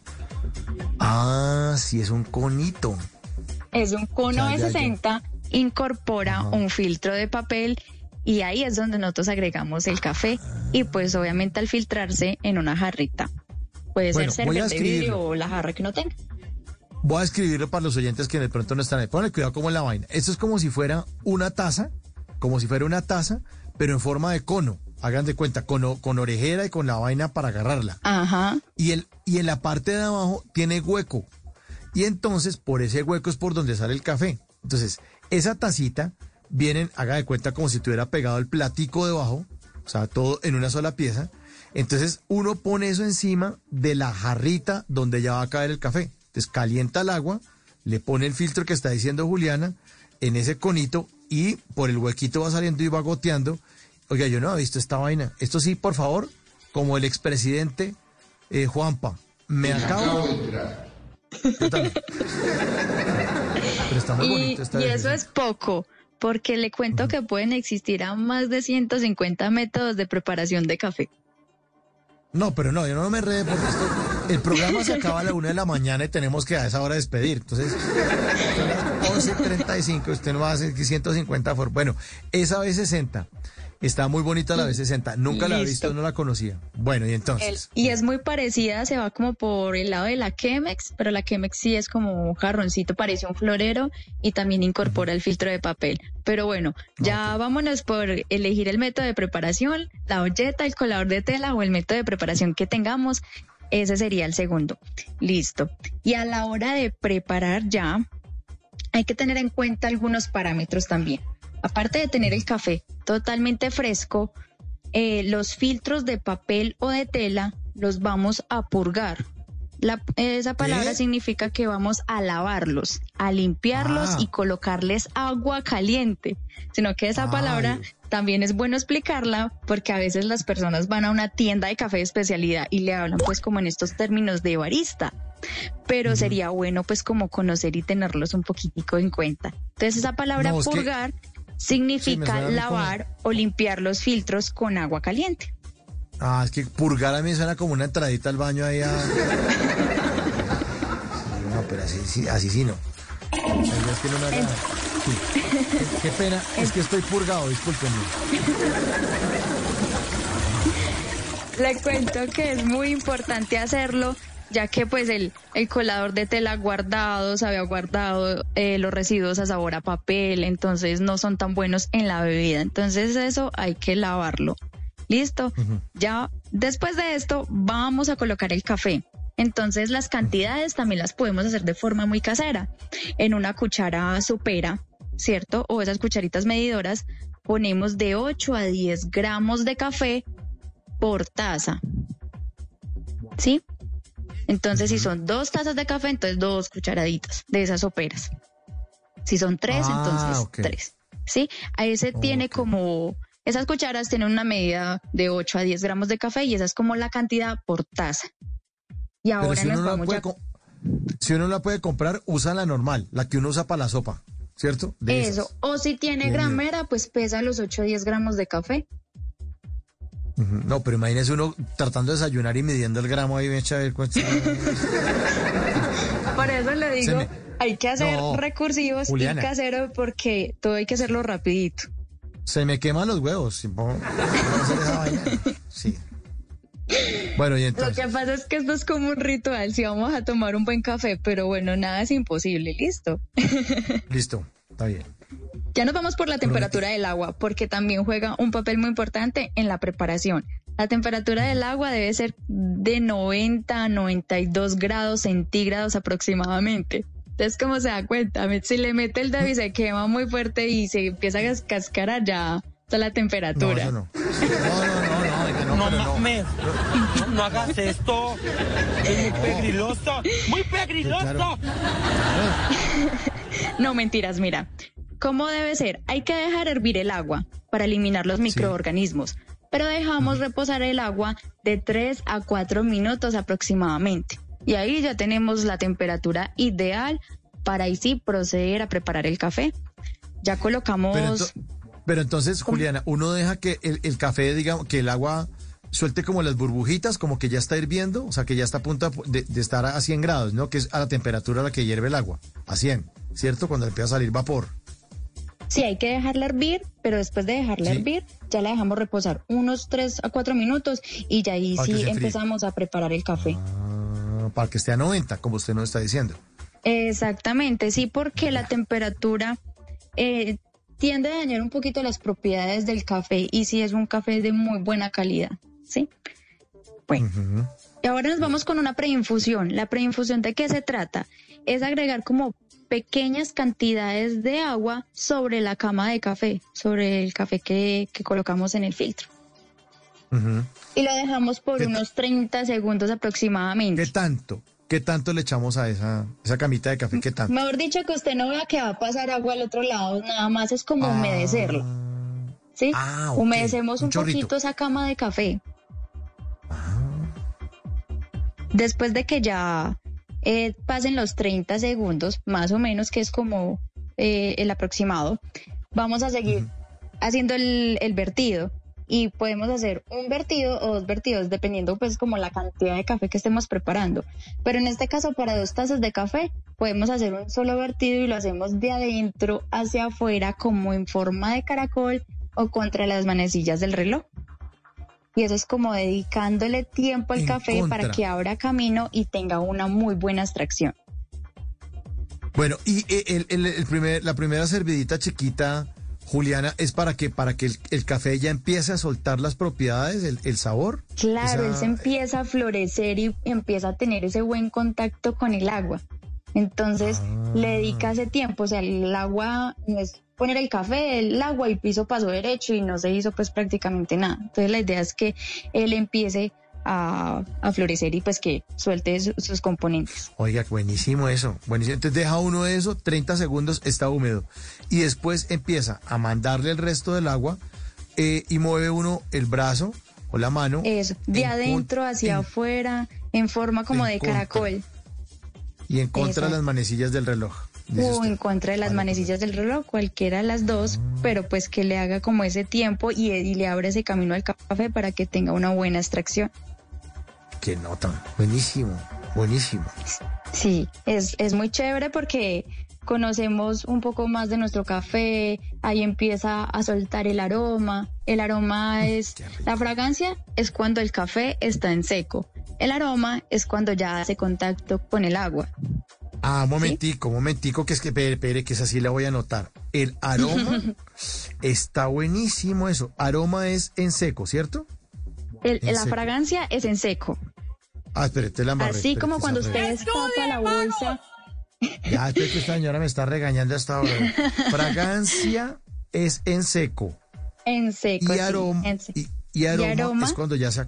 Ajá. Ya cuando el café así recién hechecito y el vapor, ese es el aroma. Qué buena, qué buen dato ese.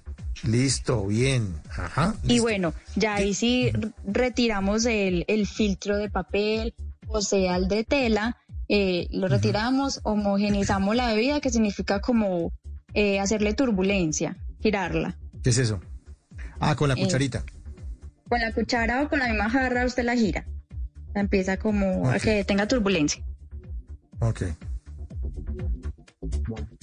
Antes después de de, esto, sí, antes de servirla. Y ya, y ya servimos y, y queda una bebida pues l- bien hechecita. el- haces como ese ritual con el café. Qué delicia, qué delicia, qué delicia. Eh, ¿En Y qué momento, es- ¿Cómo? eh, eh, Julián, eh, en qué momento, pues de pronto si uno no es tan purista y le quiere agregar leche, ¿en qué momento se le pone? ¿Es mejor poner las, el chorrito de leche en la taza eh, y después agregarle el café o agregarle la leche al café en la taza? ¿Cómo, cómo se haría ese, ese mix? Es más fácil eh, agregar el café, la cantidad de café y dejar el, el espacio como para la leche. Es mejor hacer esa, esa combinación así. Y obviamente ya al final. O sea, uno en una taza ya sirve la leche y, y a eso le agrega el café. No, eh, primero sirve el café. Hay que servir primero el café, ¿sí? Y ahí Y sí le agrega la le leche. Ah, ok. O sea, al revés. Al revés. Así creo que lo hacen en los hoteles y en, en los sitios que uno lo atiende así como elegante. No, se le hacen al revés. Ah, eso tiene su ciencia Sí, también. porque mira que cuando usted va a una tienda de café o en la máquina expreso, usted lo primero que, que prepara es el espresso. Finalmente usted crema la leche y se la coloca encima al espresso. Ok, ok, ok, ok. Bueno, el tema del azúcar. Hay gente que, en serio, sí, como decimos en el, el lenguaje popular, se da garra echándole azúcar. ¿Eso está bien o mal? Bueno, allá por el tema de la diabetes y eso más adelante Sí. pues genera consecuencias, ¿cierto?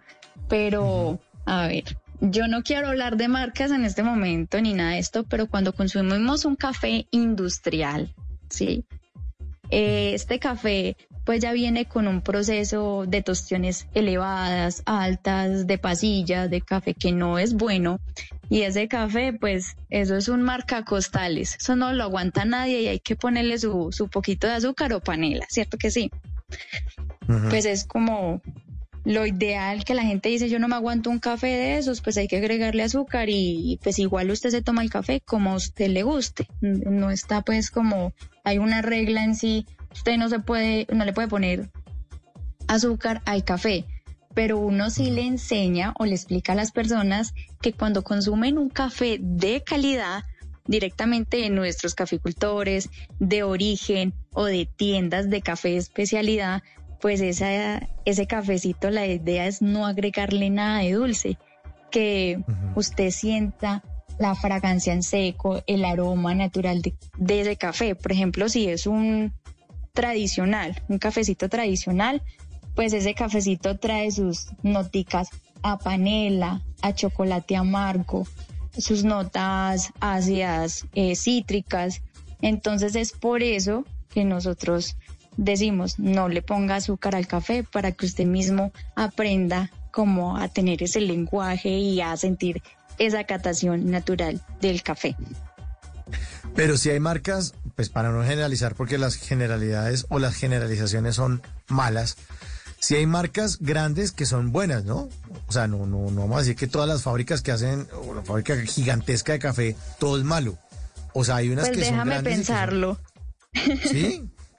Sí, Sí, es, es- es un poco complicado, pero, pero ese tema no está tan chévere conversarlo. Bueno, entonces no, dejémoslo en puntos suspensivos porque después me están aquí vaciando que... Bueno, eh, ¿y el café más rico es de el café artesanal, Juliana?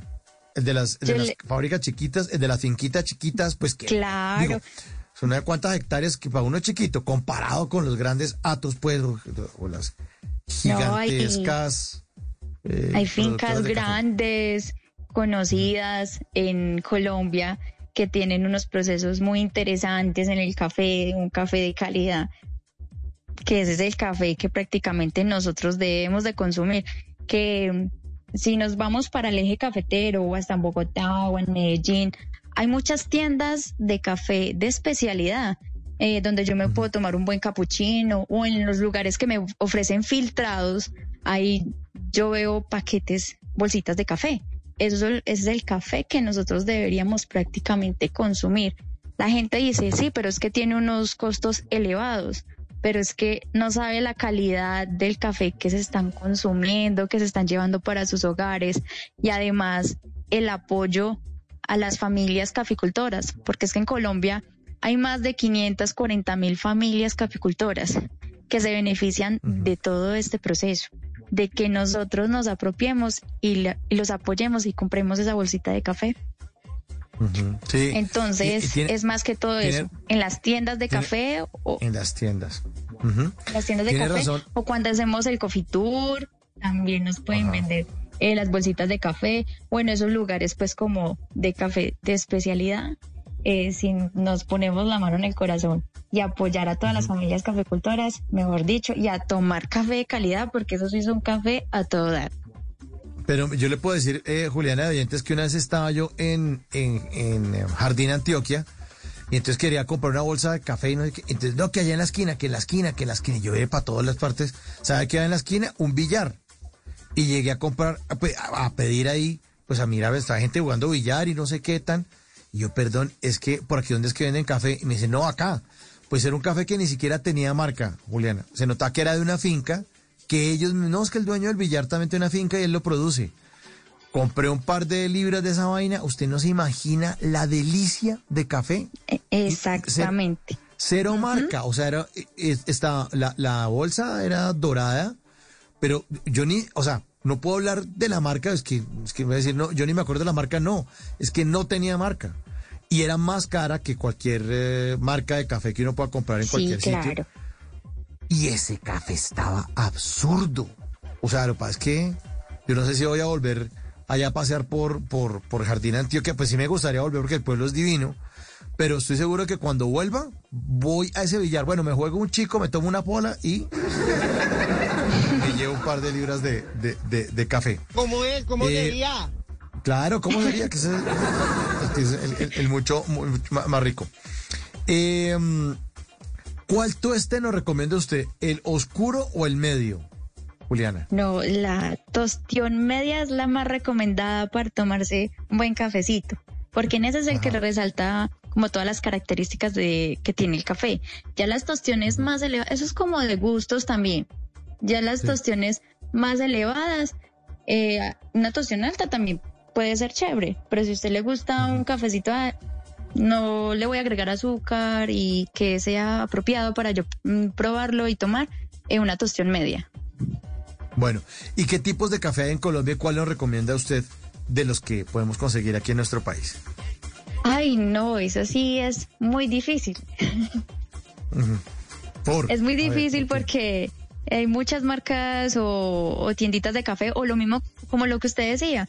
Yo fui a la tienda del billar y el señor tenía una fin que vendía ese cafecito. Yo no menciono marcas, pero como en esas tiendas de especialidad, donde le recomienden a usted que vendan cafecito en grano, o, o con, o cuando usted va en el coffee tour, o, o bueno, en esos espacios así, que no sean que usted vaya a comprar una marca de café industrial y esos además ya vienen la mayoría Sí. molidos. Pero, Pero, no, no, no, ma- no marcas, eh, Juliana, sin contar marcas. ¿Qué tipos de café? Es que hay uno que se llaman no sé qué vaina, que el no sé qué, que el... ¿Qué tipos con de café hay? procesos. Sí, exacto. Yo creo que eso es lo que procesos, usted ¿no? trata de decir. Sí, no, no las marcas, no las marcas. No, lo que pasa es que, bueno, ahora ya hay algunos procesos en el café que son muy interesantes. El de toda la vida ha sido el tradicional, ¿cierto? El que es el pergamino, como cuando está seco, que usted lo ve ti- tirado en el vaso, en marquesinas o cuando está extendido en el piso. Ese es el pergamino seco. Y a ese se le llama el cafecito tradicional, suave lavado o lavado. Ah, ok. Ese cafecito, pues es el, el que toda la vida hemos consumido. Pero ahí viene el honey, proceso honey y proceso natural. ¿Cuál es el proceso honey? Usted de pronto conoce esa babita que tiene el café, ese mucílago, cuando pues se hace la recolección, se despulpa y queda con esa babita. Sí. Sí, lo- ese se llama el mucílago. Eso no lo lavan. Lo extienden a secar así, al sol. Y ese se le denomina un proceso honey. Ahora viene el proceso natural. ¿Y cuál es el proceso natural? Es como usted lo recolecta, el, eh, se ponen canecas, se eliminan los flotes que son sobremaduros o pintones, granos que no me sirven y se llevan a horas de fermentación y luego se extienden a secar al sol. Ese no se despulpa ni se lava. Entonces, a ese se, le denomina un proceso natural y son procesos muy interesantes. En el lavado podemos encontrar como unas características asociadas como el caramelo, chocolate amargo, a panela. En el honey son como más ácidos o como cítricos o frutos amarillos. En el, en el natural podemos encontrar unas notas como a frutos rojos o notas envinadas. Eso varía mucho, pero pues están como esos tres tipos de café que cualquiera de los tres podemos consumir. Ya ellos van subiendo el costo. ¿Por qué los costos? Porque es debido al proceso que se le realiza en beneficio o en finca. Entonces es muy como tiene que dedicarle más tiempo, es un poco más complicado el proceso y por eso pues los costos son un poquito más elevados. Pero si usted tiene la opción de comprar un, un cafecito de natural, un proceso honey, pues prueba un cafecito muy, muy rico. ¿Cómo saber que un café es de mala calidad? Bueno, vamos a ver. Eh, ahí le toca a usted mirar el café, si viene en grano, ¿sí? El tipo de tostión. También nos puede generar una mala taza. Entonces la tostión puede ser brillante, como grasosa, más oscura. Ese, ese café no es tan bueno. Ahora vamos a ver cómo en la selección de los granos. Hay algunos que están cortados, son con broca de pun- punto, broca deteriorada, algunos granos con defectos, esos o- que son como la selección del grano, como lo la pasilla prácticamente, eso se tuesta, algo se ve bonito, pero más sin embargo se alcanzan a ver algunos granos que están en mal estado. Entonces, ese nos puede generar pues que no es un buen café de calidad. Bueno, aquí nos están escribiendo de nuestra línea 316-692-5274. John desde Neiva, Huila, dice, yo trabajo en una trilladora de café y la, pas- y la pasillita es la que queda. Y nos manda una foto de un café que eso parece como unas piedras, todo gris. Exactamente. Yo creo que le mandó la foto del café cuando está en almendra, cuando Sí. se- después de que se trilla, claro, él está en una trilladora eh, en almendra y así es como se ve. Mire cómo se ve. Yo creo que le mando la foto de cómo se ven los granos en pasilla. Eso se tuesta y bueno, le da un poco de forma, pero más sin embargo se alcanzan a notar los defectos. Bueno, sí, ahí se ve como medio maluco. Otro mensaje dice, en Bogotá, en la sabana se da mucho café con aroma y sabor paneloso.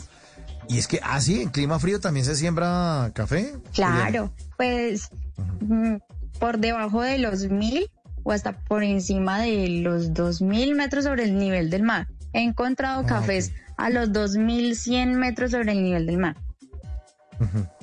Otro mensaje, eh, dice, en el Huila hay café con un aroma cítrico o herbal. Dicen aquí en nuestra línea. También esos perfiles del café, eh, como le dicen cítricos, frutales y todo eso, también tienden a variar según el clima, según los suelos, eh, el departamento donde esté ubicado, ellos tienden a cambiar muchísimo. Acá donde nos estamos ubicado- ubicados nosotros en el eje cafetero, también somos muy frutales, ¿sí? Como florales. Eh, si nos vamos para Nariño, el café de allá es un toque mucho más ácido, tiene suelos muy volcánicos y también pues ayuda a tener esa buena acidez en el café. Tiende a variar mucho los suelos y por eso también varía mucho el café. Aquí le preguntan, Juliana, que por qué el café es vela. No firman, pero pregunta un oyente. Por el café porque es vela. Sí, eso dicen acá. Están acá. Ay, ay, ay. No, ya, ya, no sabría decirle por el café es vela. No, pues supuestamente que porque tiene la cafeína y todas las cantidades de propiedades que tiene el café. Mire que, que yo que- puedo tomar café por la noche y tarde y antes me Ay, arrulla. pero, pero eso es usted que es más. No, no, no, pero. La arrullan. No, pero, pero ¿sabe qué? ¿Sabe qué, Juliana? Mi mamá también, bueno, ya no, ya no tanto, pero hace muchos años, ella tomaba un- se tomaba un café para acostarse a dormir. Todos, Exactamente. pero ¿cómo así? ¿Pero cómo va a hacer eso? Ella, no, pues para dormir, aquí calientica en la, en cama, acostada en la cama, en pijama, Eso. cogía su, su cafecito, se lo tomaba, dejaba la taza ahí al lado y se echaba unos Y sueños, pero largos. Si eso yo no creo que eso es algo más personal. Yo no le he intentado como estudiar el café eh, en la parte de la salud. Entonces yo creo que eso es más personal, como usted dice. Hay personas que, que al acostarse a dormir una tacita de café, u otras personas que no después de las 4 de la tarde yo ya no puedo tomar café, si no, no soy capaz de dormir. Bueno, Pero suele Juliana, pasar muchísimo. Suele pasar. Últimas recomendaciones de estos secretos para un buen café esta noche en Bla Bla Blue. Bueno, no, yo creo que hablamos de las cosas más importantes, interesantes. eh, no se les olvide el cafecito fresquito, eh, dedicarle su tiempito. eh, no sé así como que otra cosa se me escapa, se me escapa, pero es muy importante el apoyo a los cafecultores. Es como, esa es mi misión como, como embajadora, como reina, eh, el apoyo a las familias caficultoras y para que nosotros los colombianos que tenemos un lugar chévere, bacano para sembrar café y que sacamos café de muy buena calidad, también nosotros podamos tomar un buen cafecito. Eso, bien.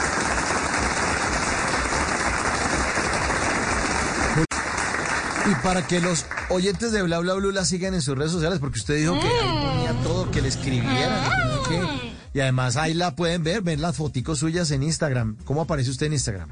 Claro que sí, porque ahí también les enseño a preparar café, les muestro métodos filtrados, eh, también muestro procesos de finca.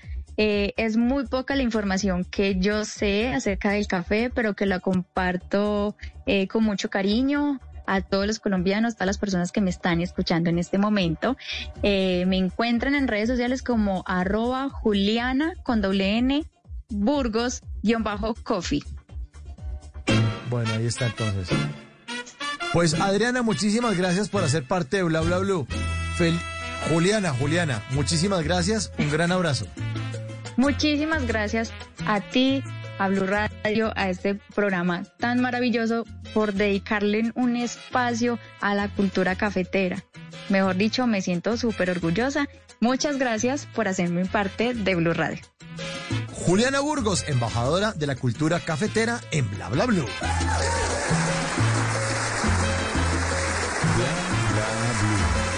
With the Lucky Land slots, you can get lucky just about anywhere.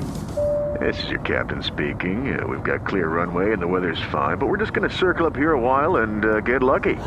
No, no, nothing like that. It's just these cash prizes add up quick. So I suggest you sit back, keep your tray table upright, and start getting lucky. Play for free at LuckyLandSlots.com. Are you feeling lucky? No purchase necessary. Void where prohibited by law. 18 plus terms and conditions apply. See website for details.